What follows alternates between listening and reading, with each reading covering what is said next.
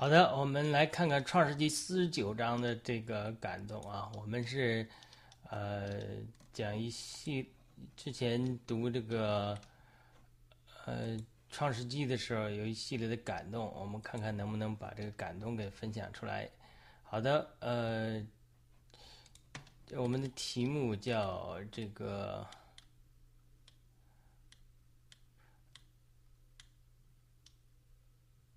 我我们的题目是《创世纪》四十九章一第一部分的雅各对十二个儿子的预言，好像海浪的十二个浪头，就是我们讲这个雅各对于他十二个儿子的预言。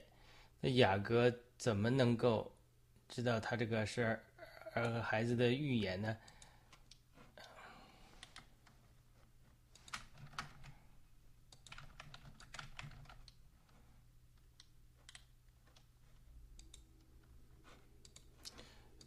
这雅各孩十二个孩子的预言是怎么产生的？他首先他是一个先知，对吧？他是一个先知性的人物。那么这个先知性的人物呢，他可以因为与神亲近，所以知道他儿子的未来。我们来读一下，我们先简单祷告一下。亲爱的阿爸天父，我们在你儿子的耶稣基督名里祈求你，求你用你的圣灵的恩高来恩高这段时间。然后祝福你的话语，呃，给我们可听的耳朵，也给我们以当有的发表。好的。那么《创世纪》四十九章啊，记载雅各对十二个儿子的预言，似乎是非常奥秘的啊。我不知道这里面可能很多人有不同的解释，但是我觉得它是是一个奥秘的预言。雅雅各如何知道他十二个命儿子将来的命运呢？这是第一点。对吧？那么，圣经从来没有明确提，至少我没没有记忆中不知没有看到吧？雅各是一个没有明确说雅各是先知，神的确称呼他的儿爷爷亚伯拉罕是先知。上次我们讲的亚比米勒的，呃，那个那个事情，特别称的亚伯拉罕是先知。但是我们知道，亚以撒能够预言和祝福儿子们的未来，特别是对，呃。而雅各的未来和以嫂的未来都有祝福和呃这个预言。那么雅各到晚年的时候，他也用预言和祝福儿子的未来。这个是基于他们经历了与神亲密交通的关系，如同亚伯拉罕有这样的经历一样。所以雅各虽然没有先知的称呼，但是我相信他是有先知的实际的。这是第一点。第二点呢？如何理解雅各对这十二儿子的预言呢？这之前是读创世纪的时候，圣灵给我一系列的感动吧。就是雅各对十二个儿儿子预言，就好像神的工作是一浪接一浪的形式，就十二个大浪，一浪打下去，又一浪打上来，又一浪打下去。就这一浪我上来，我要把这个石头打成沙子，它它不是一下子就能变成的。那么我再一浪又打。又把它变成沙子，它它还是没有变成沙子，石头还是石头啊。那我们这一浪接一浪，一浪接一浪，最终会能把海岸石头变成沙子。那么这个一个感动，我也是读到一个故事，就是英国的一个呃一个这个讲呃布道家吧，叫呃叶光明，这个在华人中间也有知道，叫 Derek Prince。那他是偏灵恩的，但是又注重圣经，又注重灵恩的医病赶鬼的这样一个人。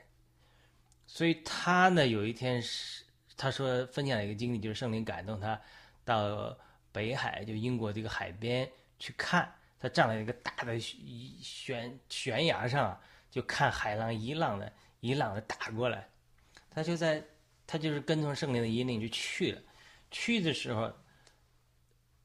他知道圣灵引领他去的，然后去了之后，他等待圣灵说话，然后等着等着，圣灵就给他感动，说：“你看，那个海浪是一浪如何一浪一浪打到这个岩石上的嘛？”这个夜光明弟兄就说：“是呃，我看见了，就跟神对话嘛，祷告嘛。”然后神就对他说：“你看，其实我在神的子民中间，我在教会的工作，或者在历史历代的工作都这样，就一浪接一浪，一浪接一浪。”在一浪，来临之后，它下一浪来临之前，它都有这种沉寂的阶段，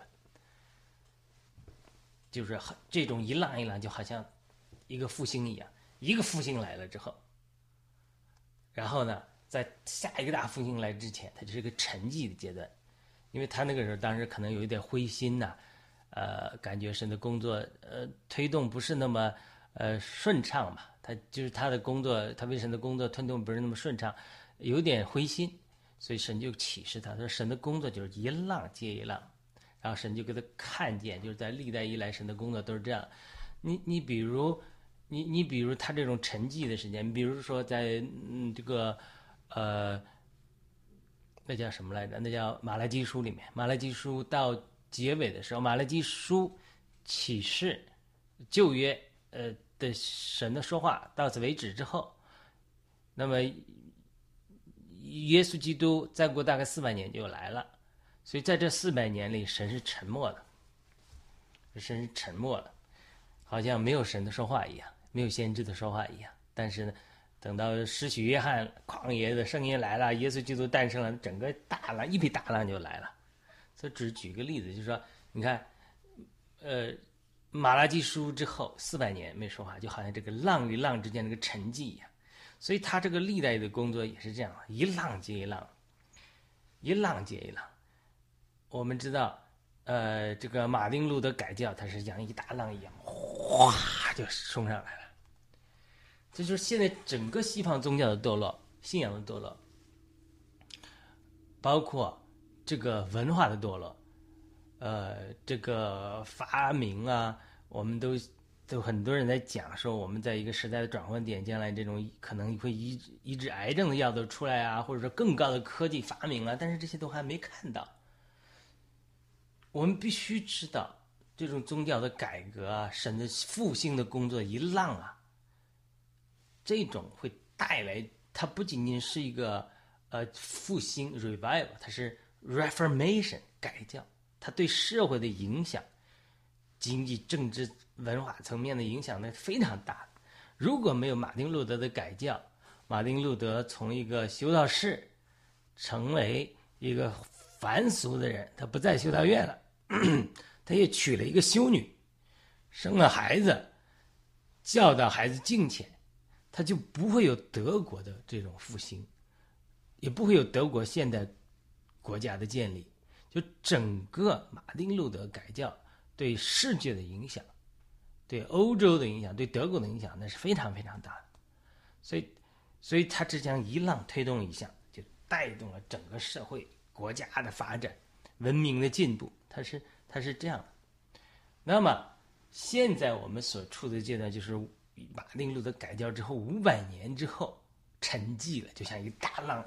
马丁路德五百年之后兴起一个大浪改教运动，呼一浪就冲到岸头了，把那个石头打碎了，或者说打成呃破破破坏一下，整个改变很大。那么现在这种黑暗时期啊。这种信仰的堕落啊，整个西方信仰的堕落啊，整个整个国社会、国际社会的动荡啊、战争啊，这等，其实都在预示着下一大浪要来了，哗就来了大浪。但下一大浪正在预备之中。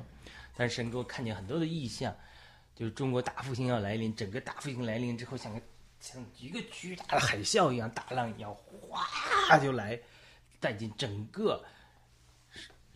中国社会政治各方面的变革，然后整个这个就复兴要推广到全世界去。呃，主带我的灵提到日本、韩、朝鲜，看到日本、朝鲜的这种可能会发生变化，要到中东，就整个影响到，而且要倒数到西方来。所以，他这个，这这个我们现在是在这种低潮期，高潮这个大浪的低潮期。你这个不光是。马丁路德改教之后，世界宗教史这样，你看美国有第一次复兴，第二次复兴就是 First Great Awakening，Second Great Global 呃 Great Awakening，就第一次大复兴，第二次大复兴。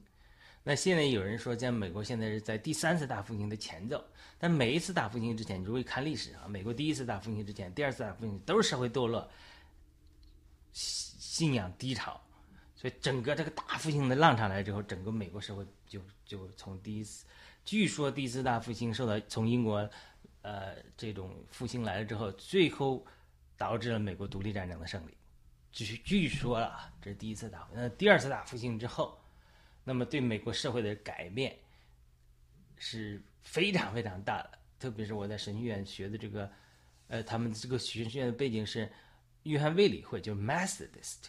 那么在 Methodist Church，就是卫理会，曾经是美国做到最大的基督教团体，因为他们在这个 Methodist，就是约翰卫斯理的这种呃影响这个团体中，在美国带进那个复兴是非常大的。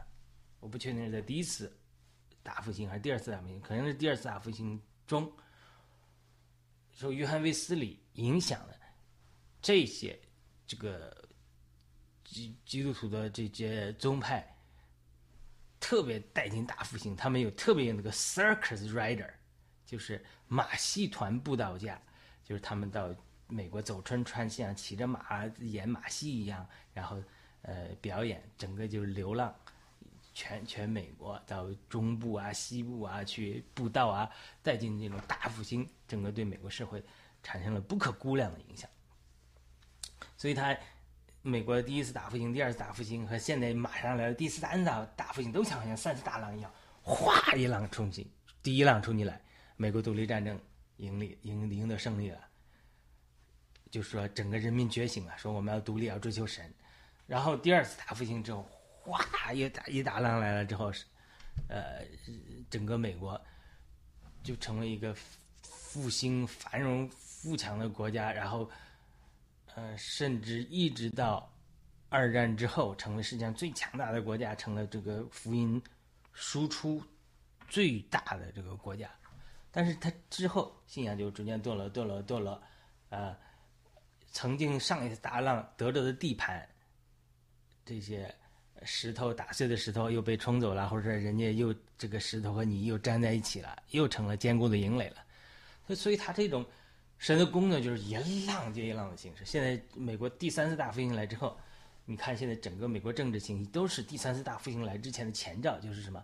看上去政治堕落、社会黑暗、信仰呃滑坡，其实都是以赛亚六十章所讲的。说，你看啊，末日黑暗要笼罩大地。但是你们却要兴起发光，列国要来救你们的光，是它是这样一个情形，就是我们不能光看黑色的布景，它黑色的布景中像画油画一样，它黑色这个布景中，它要画出美丽的篇章出来的。我讲旧约的时候，那个路德记的时候也是这样，它是非常灰色的一个背景，啊，犹大的这个这个路这个。拿俄米的老公死了，拿俄米的两个儿子也死了，呃，拿俄米也要改名叫撒拉了，就是灰溜溜的回到犹大地了，就就好像非常黑色的背景。但是在这个黑色的背景中，借着路德的信心与布阿斯的联合，就生出了俄贝德，俄贝德生耶西，耶西生大卫，就产生了基督的先祖。基督很快哪一代再有十四代。它就要来临了，它所以整个就是它是个负面的背景中，负面的这种背景中却产画出那种非常美丽的、非常美丽的油画，非常漂亮的油画。我记得讲的这个呃《路德记》的经历是这样，所以他他这种你怎么读他这种雅雅各对十二个孩子儿子的预言，就说。我们读这个话，我们一定要有先知性的经历，无论是借着先知性异梦啊，或者说对先知性恩赐的学习啊，呃，对预发预言的学习啊，再加上对圣经的理解，就从圣灵得到感动，就明白神图画的语言和这种预言的他这种他这种表达方式，所以他他是他是他是神做工作是一浪接一浪。那么我为什么讲这个呢？就是神在他。以色列十二个雅各十二个儿子身上所做工的，他也是一浪接一浪。为什么我说他一浪接一浪呢？因为神应许亚伯拉罕的后裔雅各的后裔要产生基督，成为万邦的祝福。但是神开始并没有讲到底是刘辩的后裔还是犹大的后裔啊？这后来再讲，一会儿我也提到，就是每个人都有机会，所以他十二个儿子他是十二浪。那么神第一浪来打到刘辩这里的时候，希望刘辩能够遵从神的引领，宝贝长子的名分，不要去犯罪，与神配合。然后神借着雅各的后裔，或许借着刘辩，因为圣经没有说，呃，不借着刘辩，借着刘辩产生呃基督的后裔。但是那撒旦那边也是一浪打过来，呃，诱骗刘辩去犯罪。从而失去祝福的地位，就不能产生耶稣基督的后裔。你看，这这是流变身上工作，然后神也希望在西面和利位身上做工作，然后撒旦又来诱骗西面和利位，西边和利位又失败了，又不能产生耶稣基督的后裔。好了，犹大要来了，犹大又来了之后，犹大又失败了，又跑到摩亚地，然后自己又去跟妓女睡觉，虽然是他媳妇儿装了妓女，整个他就失败了。但只有他嘛。他从神得知启示，他与神配合，不管怎么样，他救求了。犹大失败了，本来犹大的两个儿子都死了，都是因为能犯罪，不与神配合被撒旦施诱，然后犯罪了，就不能产生基督。本来他嘛，犹大要要要骗他嘛，说你你回去吧，你回去等我小儿子长大了之后再再来娶你。但是他后来他没有这么做，所以他嘛就施了一计。你既然不把儿子给我，小儿子给我，我就跟你睡，跟你睡觉，从你产生后裔，这个是是不合伦理的事情。但是，等犹大发现这件事情的时候，他却说了一句非常著名的话。他说：“本来本来说他女儿这个儿媳从淫乱怀了孕呢，要烧死他的，结果人人家他妈说：‘你看你这个账，这个这是谁的？是你的。’然后犹大就就听犹大说了一句说。”呃，算了，他嘛，他比我更有义，因为我没有将我儿子给他，就他这种，他是的确是不道德的，欺骗了犹大，但是他嘛，宝贝这种呃长子的名分，这种这种嗯这种基督的后裔诞生的应许，他就不会欠，因为中国人讲的呃呃这个不孝有三，无后为大，犹太人也是这样。就是他现在是说啊，我的确是我骗了我的公公，这个是不道德的。当然，我们不是说称赞这种不道德的行为，而是说他这种宝贝、这种长子的名分这种心，反而是更义的。所以神也称许他嘛，他们成了耶稣基督的家谱，就是等于是犹大其实也失败了，犹大两个儿子也死了，老三虽然娶了别人，但是并没有成为基督的家谱。的先祖，反而是他们就就求从犹大生了，呃，这个那两个呃双胞胎嘛，呃，忘这个哦，我我一下忘记这个呃，他们两个叫什么名字了？很快查一下，等于是说这一浪本来是呃。过去了，就就是这这也是神的命定和人的这种配合嘛。就是他本来是，呃，犹大也可能失败的。犹大因为两犹大两个儿子也死了，但是如果不是他嘛救求的话，那么，呃，耶稣基督从犹大产生，呃，就很危险。对不对？当然，我们知道神的主宰他一定能够成功，但是人的配合也很重要。所以他玛的配合，所以他玛是生了法勒斯和希希拉，这这一对，这一对就成了耶稣基督的先祖。因为犹太马太福音讲的，法勒斯生希斯伦，希斯伦生亚兰，亚兰这个后面生亚米拿达，亚米拿达生拿顺，拿顺生撒门，撒门从拉克什生波阿斯，波阿斯生俄贝德，俄贝德生耶西，耶西生大卫，这这就呃。讲到这个耶稣基督的家谱就出来了，所以他，他这个所谓的这种十二浪，就是说，他十二个儿子，神开始没有说从哪个儿子生出来，而是说你是每个人都有机会，这是一个属灵的预表，就是我们每个人都是罪人，有像刘面一样罪人起家的，但是如果我们与神配合的话，我们就能让基督在我们里面出生，因为我们每个基督徒就是基督徒嘛，基督的复制。基督在我们灵里重生，所以我们每个人都可以与神配合，产生基督的家谱的，它是这样的。所以这这种是一浪接一浪，它这个十二预言就是十二浪头，撒旦和神的对一浪打过去，一浪打过去，神的工作是一浪一一浪，撒旦的工作也是一浪一浪，一浪一浪来破坏你。所以神在雅各十二儿子身上的工作，就是为了是要借着他们产生基督。当长子流变失败的时候，神的工作就做到了西缅和利伟身上。但是西缅、利伟又失败了，神的工作就做到犹大身上。那犹大又失败了，又跑到摩亚地了。两个儿子都死了，他的儿媳他玛宝贝长子的名分和神的应许，最终从犹大产生了后裔，并且成了基督的先祖。所以撒旦的工作就是一个一个来破坏人。破坏流变，破坏西缅，破坏利位，在破坏犹大，破坏犹大，杀死犹大两个儿子，就是不是他们杀，是神击杀他们，但是他们犯罪，所以撒旦一个一个破坏他们，拦阻神借着他们产生基督的家谱，而神的工作是使用每一个愿意被神使用的人。当一个人失败或者抵挡神的时候，神的工作他就像圣灵的水流一样，他会寻找下一个愿意被神使用的人。就是你，就是就是旧约这种巴兰破坏以色列人一样，就是说，呃，他知道神不能不祝福以色列人，但是神他可以带领你淫乱，让你离开被神祝福的地位啊，引起神的愤怒啊，对不对？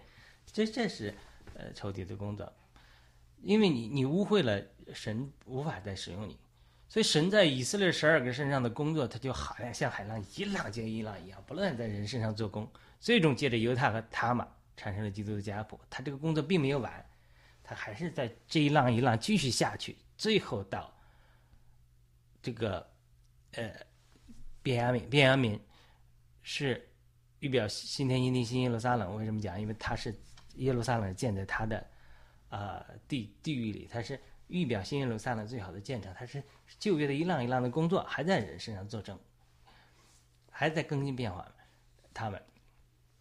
这是神在旧约的工作，他们成了那个愿意被神使用、产生耶稣基督家谱的人。他这是旧约这一个有限的图画，但是在新约的属灵实际里，就圣灵在人身上的工作也好像那海洋一样一样不断进行。今天感动你悔改了，好，明天感动你更新变化，后天感动你奉献了，再再后天再后天你又经历了圣别得胜，然后最后得着荣耀的身体。建造了成为新天新地、新新新耶路撒冷里面的活石，圣灵属灵的殿。它是圣圣灵在人身上的工作，也像海浪一浪、大一浪一样。你在旷野里是那个呃这个浪子，他就圣灵的感动一浪打到你那里，让你悔改。再打一浪，罪人就变成神的儿子；再打一浪，就把你。这个罗马书十二章一节讲的啊，进心思的更新和变化，再打一浪就变你身体的得赎。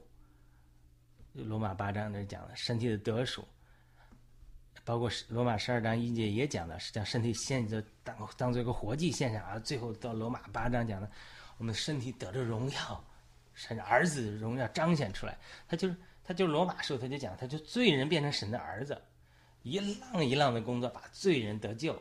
世界分别圣别，一浪一浪的工作，最后把整个世界都变化建造成新天新地新耶路撒冷。这就是神的工作，他就是他这其实是雅各对十二个孩儿子的预言啊，我会都一一分享，包括呃摩西对以以色列十二支派的预言，后来启示录以及整个旧约中他们这些预言，它的变化更新，每个支派的命运呢？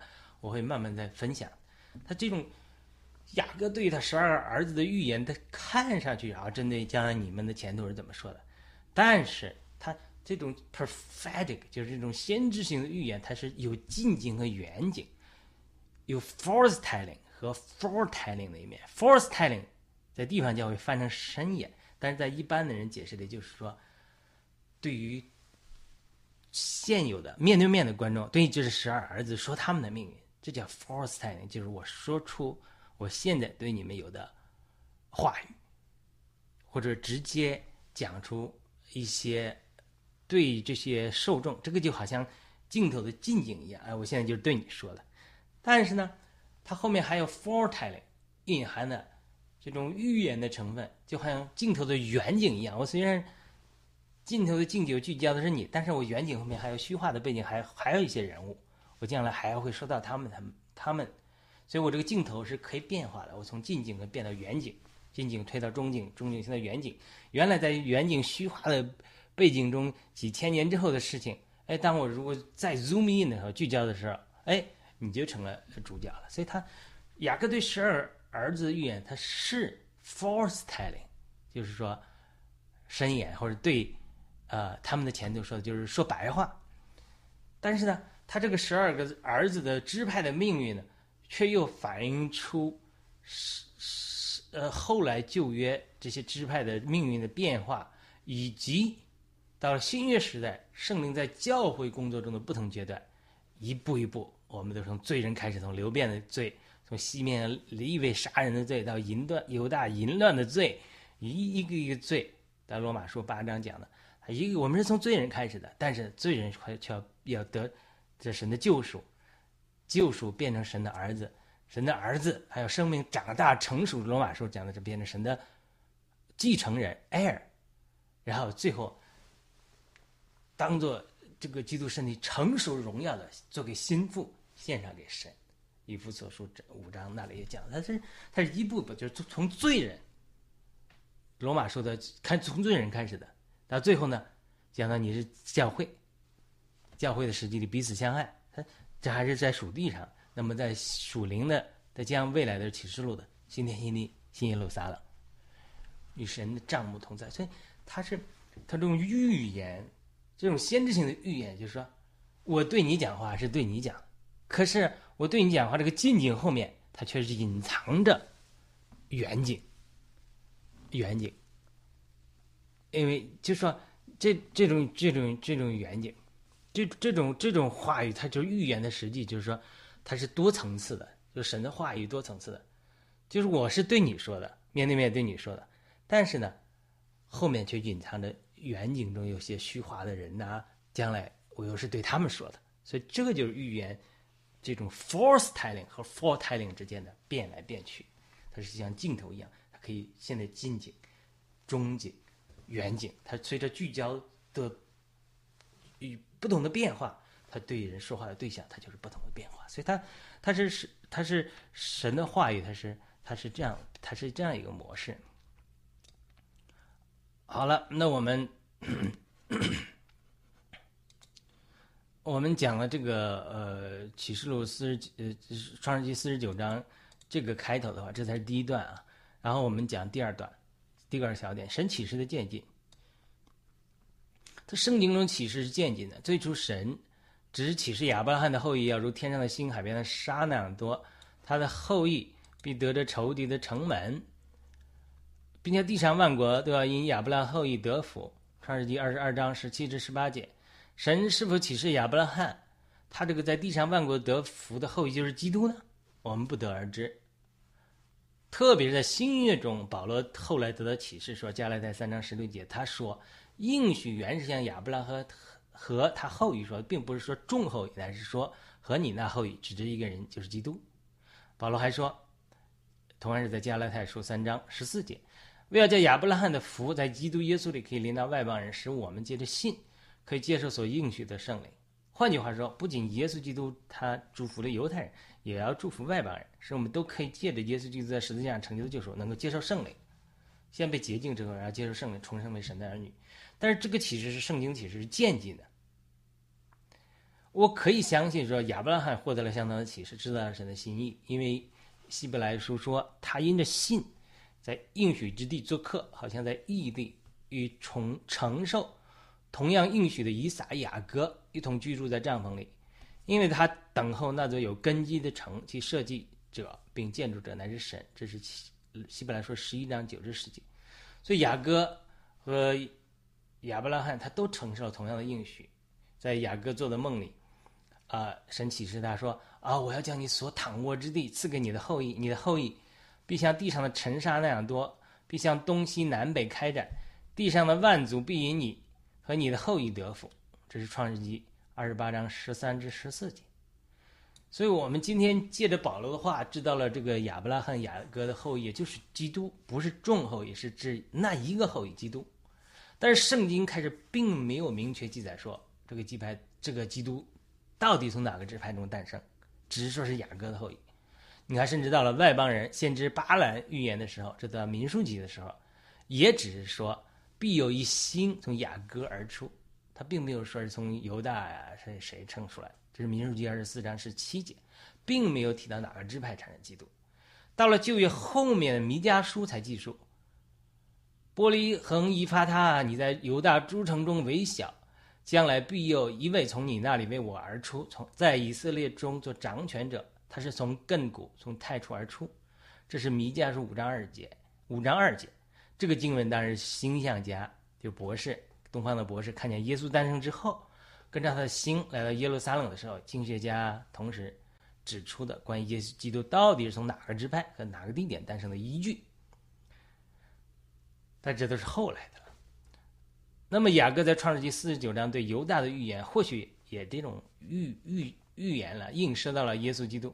这个经文是四十九章十节：权杖必不离犹大，但是知道王权；王杖必不离开他两脚之间，直到细罗来到。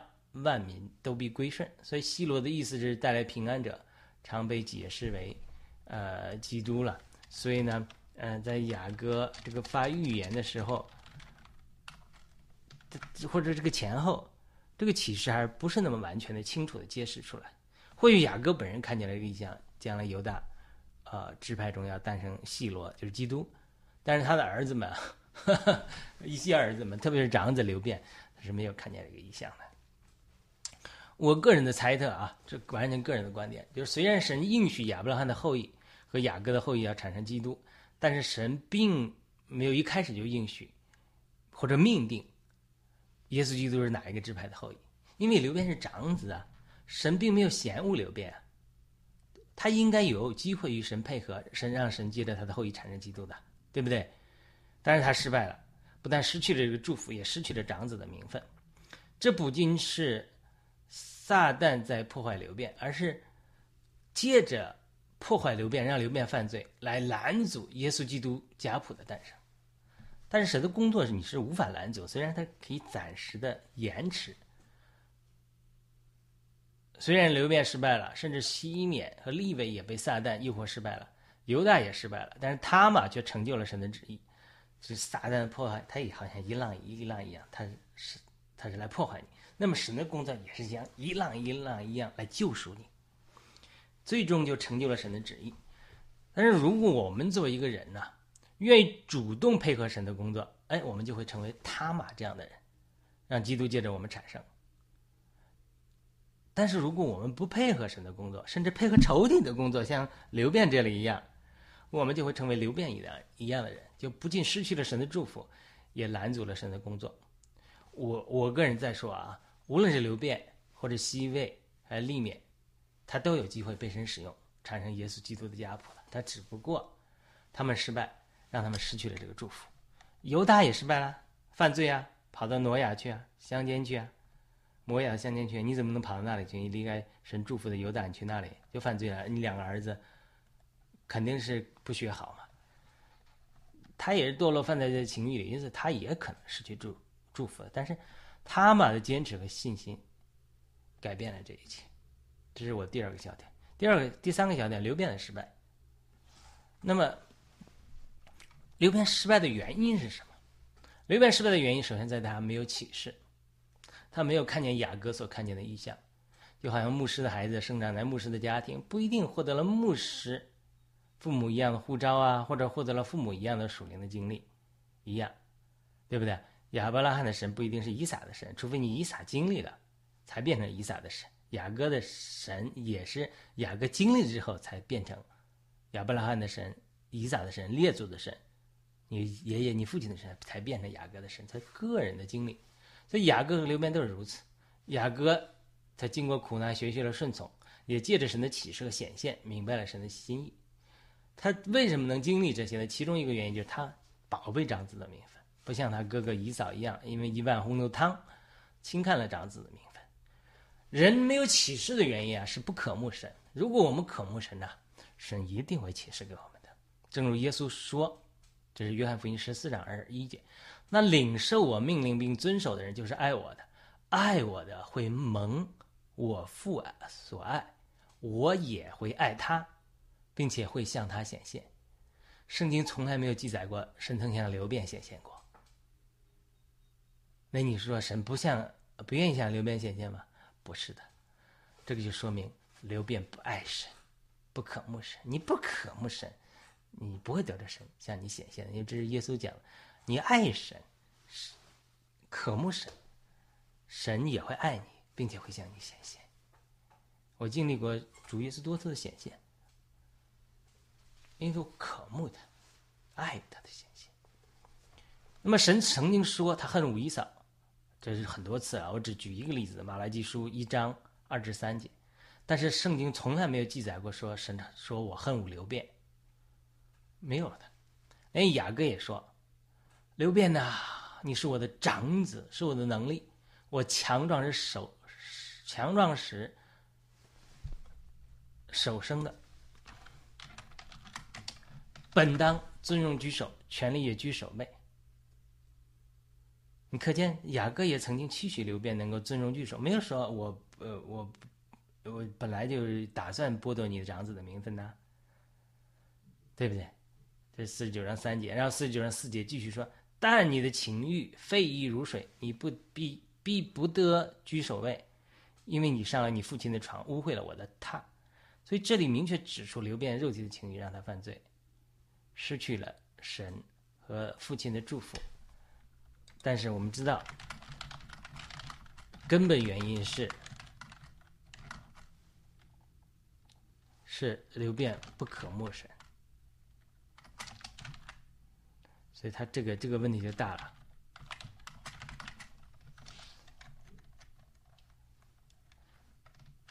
好了，那我们再分享。另外一个小点，就再再分析刘辩失败的一个深层原因。你看，刘辩与父亲的妾比拉，这个比拉是拉杰的妾。同寝是在创世纪三十五章，拉杰死后，雅各十分悲痛的时候。那么拉杰临死之前生出了便雅悯，雅各深爱拉杰啊，这个时候雅各一定十分悲痛，在这个悲痛之中，他儿子。刘辩给他窗口撒盐，伤口撒盐。就在这个时候，拉杰死了之后，他却与拉杰的婢女皮拉同寝。我相信对雅各有更多的伤害。圣经记载说，雅各也听见了，但是他没说什么。为什么刘辩要这么做呢？除了雅各前面所说的刘辩情欲泛滥之外，还有一层可能深刻的原因，这是我个人的理解啊。就这个原因，就是刘辩对拉杰呀。甚至对父亲的憎恨。刘辩作为长子，应该很早就知道他妈妈利亚受到雅各冷落的故事，也知道利亚和拉杰这两个姊妹之间的竞争。当拉杰不能生育的时候，他把婢女皮拉给了雅各做妾，就给了雅又给雅各生了一个儿子蛋。这个蛋的意思就是深渊。拉杰也说：“神给我生了冤。”这是创世纪三十章六节。等毗拉生了第二个孩子拿弗他利的时候，拉杰就说：“在于神的角力中啊，我与与我的姐姐角力，并且得了胜。于是给孩子起名叫拿弗他利。拿弗他利的意思就是我的角力，角力就是斗争、角争夺。后来圣经马上记载说，刘辩出去在田里找了一些凤妾，拉杰希望要一些凤妾，利亚不给，最后拉杰就。对，利亚说：“啊，好了，你你给我一点俸钱，我我你你，你也让雅各今天与你同寝。雅各回来了，这是真是可怜啊。然后雅各可能不喜欢利亚，都很久跟他没同寝了，估计。然后，呃，利亚说：我今天用我儿子的奉钱把你雇回来了。有人说，为什么这个拉杰要奉钱呢？有的人说啊，这个我们也不懂。”有人说这种凤切有医治呃功能，可以让我不能生育的生育的人吃了这可以治疗，可以生育。所以呢，拉杰想生孩子要这凤切，呃，但是利亚不给他。最后他他只好让雅各与利亚同寝换了一些。这是这是一些一些人的解释啊，我是 没有这个科学依据的。是不是风茄吃了就能治疗不育？呃，我们也不知道。所以可见呢，这种故事的描述的时候，雅各或许很长时间不与伊利亚同寝，利亚受到这种冷落啊，甚至刘辩等人受到的这些孩子们受到的冷落啊，可能都是存在的。这对刘辩的心理或许产生了负面的影响。我个人揣测，除了刘辩的情欲泛滥之外，或许他心中的仇恨也被撒旦利用来欺骗他，让他成了撒旦的工具，来拦阻耶稣基督家谱的产生。我特别在美国观察到很多。黑人啊，受到歧视啊、伤害啊，包括家人的伤害之后，他这种仇恨，他会拦，他会控制他，让他很多时候被被被撒旦来利用啊。所以我这里加黑体，就是流变的失变失败，应该给我们留下深刻的教训。我们绝不能隐藏任何的仇恨，harbor any hate，必须按照主的主导文的教导和各样的教导圣言，才不至于被撒旦利用。拦阻神的工作，并且失去神对我们的祝福。刘辩真是一个瞎眼、没有意向的人，真的是一个不爱神，也没有得到神的显现的人。他没有看到神可以借着他产生基督的家谱。哦，他失去了何等大的祝福！就像一首诗歌上唱的：“不能我们失去地上，失去地上的祝福了吗？也失去天上的赏赐。”就是我们基督徒做到一个地步，就说：“哎呀，我追求世界。”也没追求到失去地上的祝福，但是最后到天上的时候，赏赐也失去了。当然，这是鼓励基督徒要舍弃世界来追求主说的。但是这个雅各，这个这个流变，就是地上的长子的名分也失去了，天上的祝福也失去了很多，甚至后面面临支派灭绝的危险。在生命记里，摩西替他祷告，就是说愿流变的人数不致稀少，他不致灭亡。所以他这种流变的失败，当然我们会一一我们下次会讲流变的失败，以及圣经中特别到十世纪的时候，流变族族裔的兴起，流变族裔中有设大谋的立大志的流变，这个族裔他怎么经历拯救？这个这段历史，我我们我们再来谈一谈。他这种预言的话语，他是从罪人开始的。我们还要好好读罗马书，他讲从罪人开始，但是罪人得救、重生、更新、变化、线上。然后得胜，最后在教会成为新耶路撒冷，他是这样一个过程。你看刘辩并没有和他母亲的婢女西帕同寝，而是与拉姐的婢女皮拉同寝。你看西帕的是利亚的婢女，是他等于像那呃亲呃亲亲奶妈一样，他他这种有亲人的关系，他就他没有去找他的呃妈妈的。婢女去重庆，对不对？他也是婢女，也可也可能受到冷落了。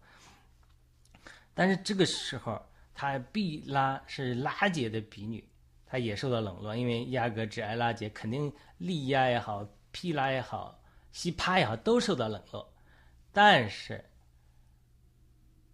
这些这些冷落和嫉妒都可能被撒旦利用来引诱流变犯罪，从而失去了长子的祝福，也无法承认基督的家谱。但是无论如如何。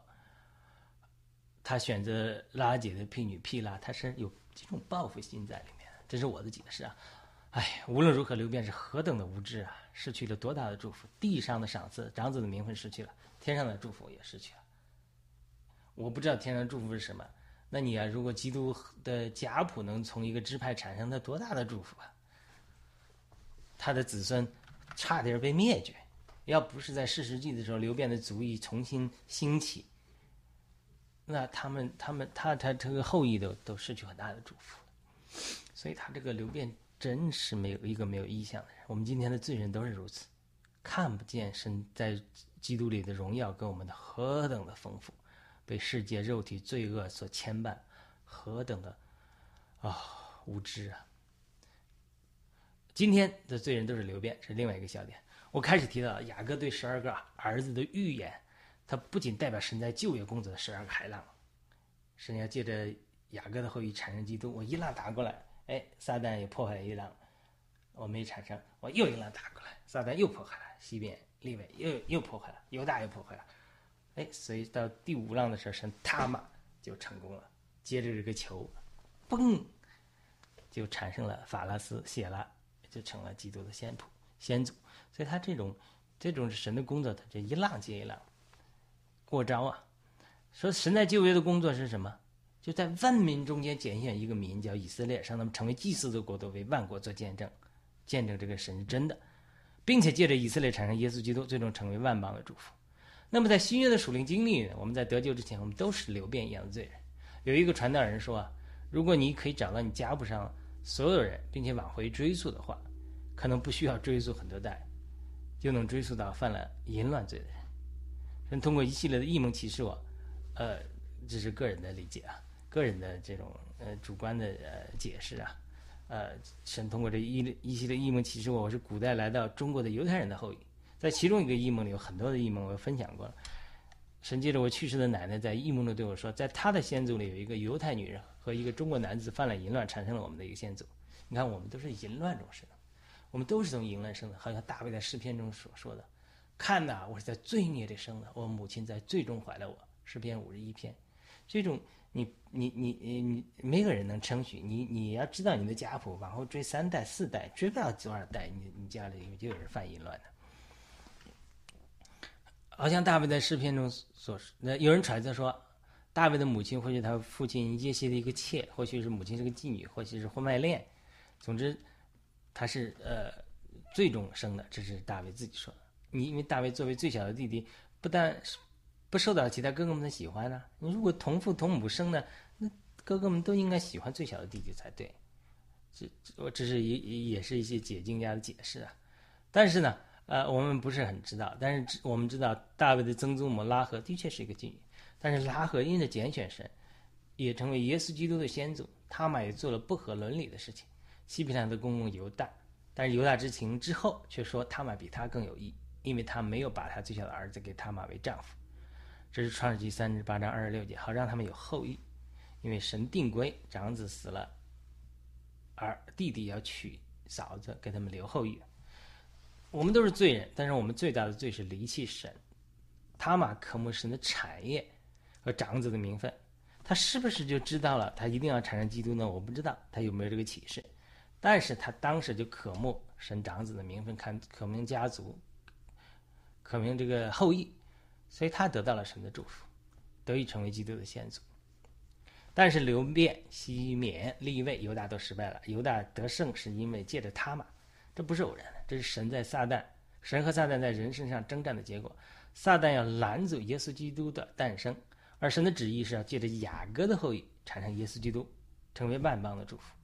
那么流变的罪和失败的根源，不是单纯的情欲和仇恨，但是情欲和仇恨在中间是很重要的部分，而是他最重要的失败的根源是不认识神的旨意，没有启示。啊！如果我们看见这个神的启示，就是借着十二个支派产生耶稣基督一浪一浪的十二个儿子，他虽然说，呃，没有等到第十二儿子才产生耶稣基督，到犹大就产生了，但是我们就明白雅各对十二个孩子预言的真正意义了。拉赫犯了罪，塔玛犯了罪，大卫犯了罪，但但是但是他们都成为基督的先祖，为什么？因为他们悔改了。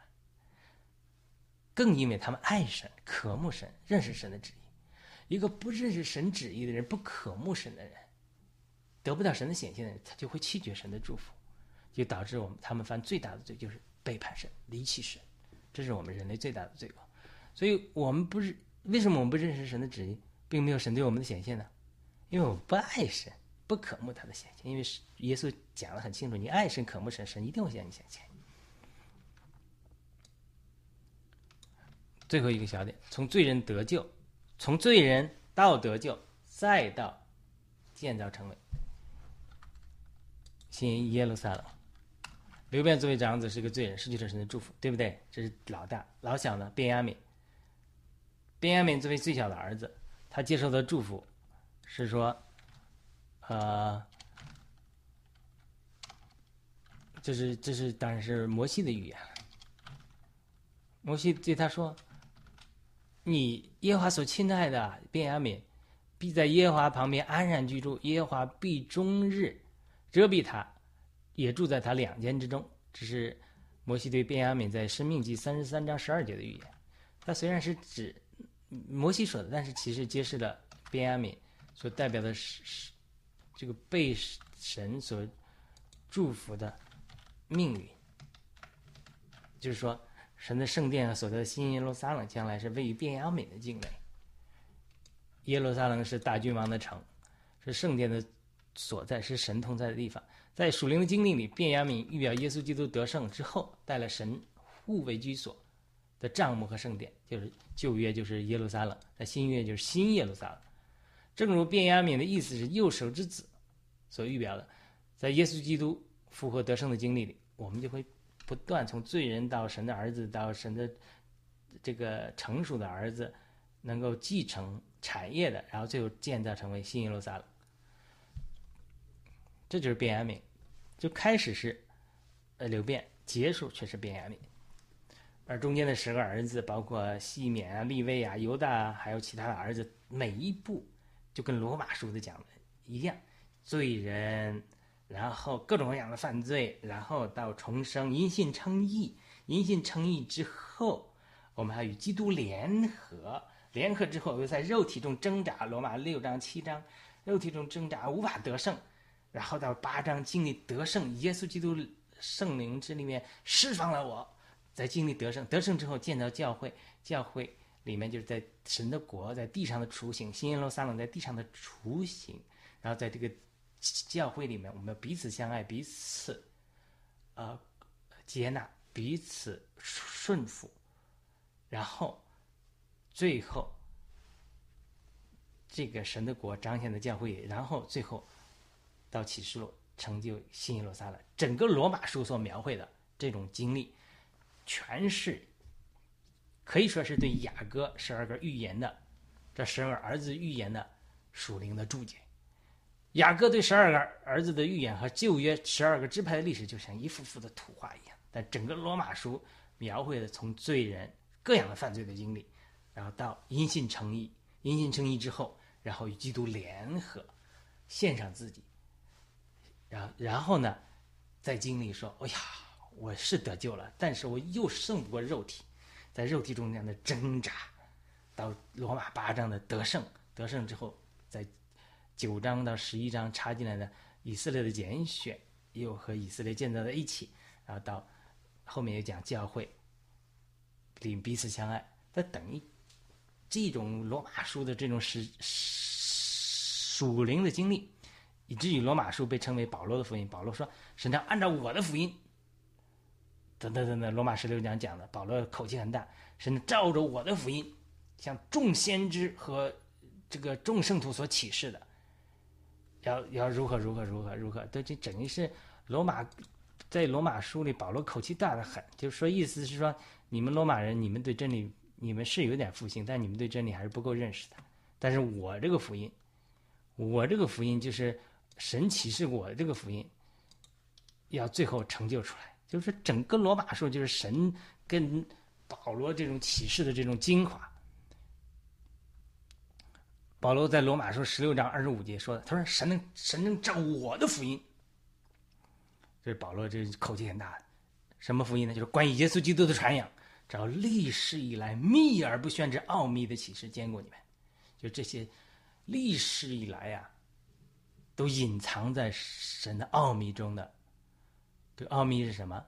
就是教会要成为新耶路撒冷，要把神的荣耀在全宇宙中彰显出来，兼顾你们。然后十六章二十六节，这奥秘如今已经显明出来。接着保罗我显明出来，且照永远之神的命令，借着众先知所写的，指示万国，使他们顺从信仰。愿荣耀借着耶稣基督。归于这位独一智慧的神，知道永永远远。阿门。换句话，整个罗马书的经纶就是说，罪人得救，被各种罪人被经过神的变化，因信称义之后得救，得救之后献上与基督联合，联合之后经历在肉体中的挣扎这一段长长的时期之后，到罗马八章经历属灵生命的得胜，在耶稣基督生命之灵的律里释放了我，然后九章十一章与以色列人再联合。联合之后建造成为一个教会，或者说属灵的新耶路撒冷，这样是神的经纶。整个旧约的图画，就十二个儿子这个预言，都是描绘了罗马书整个这个经纶的图画。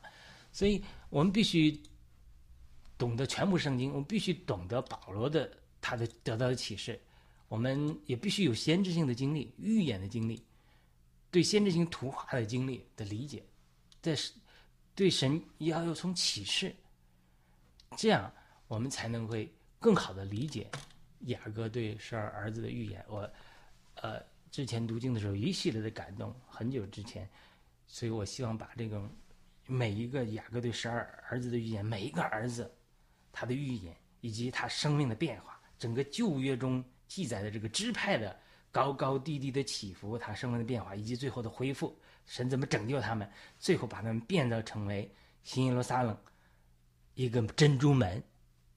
圣经中启示录讲的，新耶路撒冷有十二个门，门上写着以色列十二支派的名字，每一个门就是一个珍珠，就是。